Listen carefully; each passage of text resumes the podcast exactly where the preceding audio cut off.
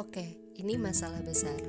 Bukan, bukan karena wajah yang kurang menawan, bukan karena jerawat atau lemak berlebih di tubuhmu.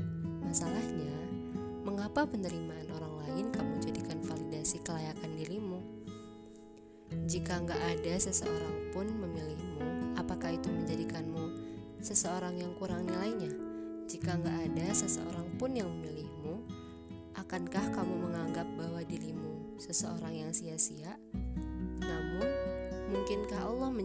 Sesuatu yang sia-sia?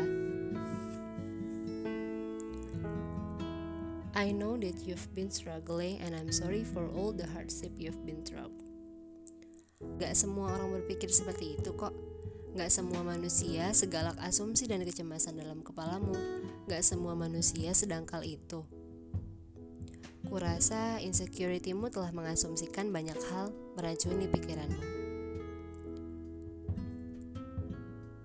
That you matter tanpa perlu penerimaan seseorang, you are enough tanpa perlu validasi dari siapa pun, you can be complete tanpa perlu kedatangan seseorang, nilai dirimu gak bergantung pada validasi eksternal, it's all in you.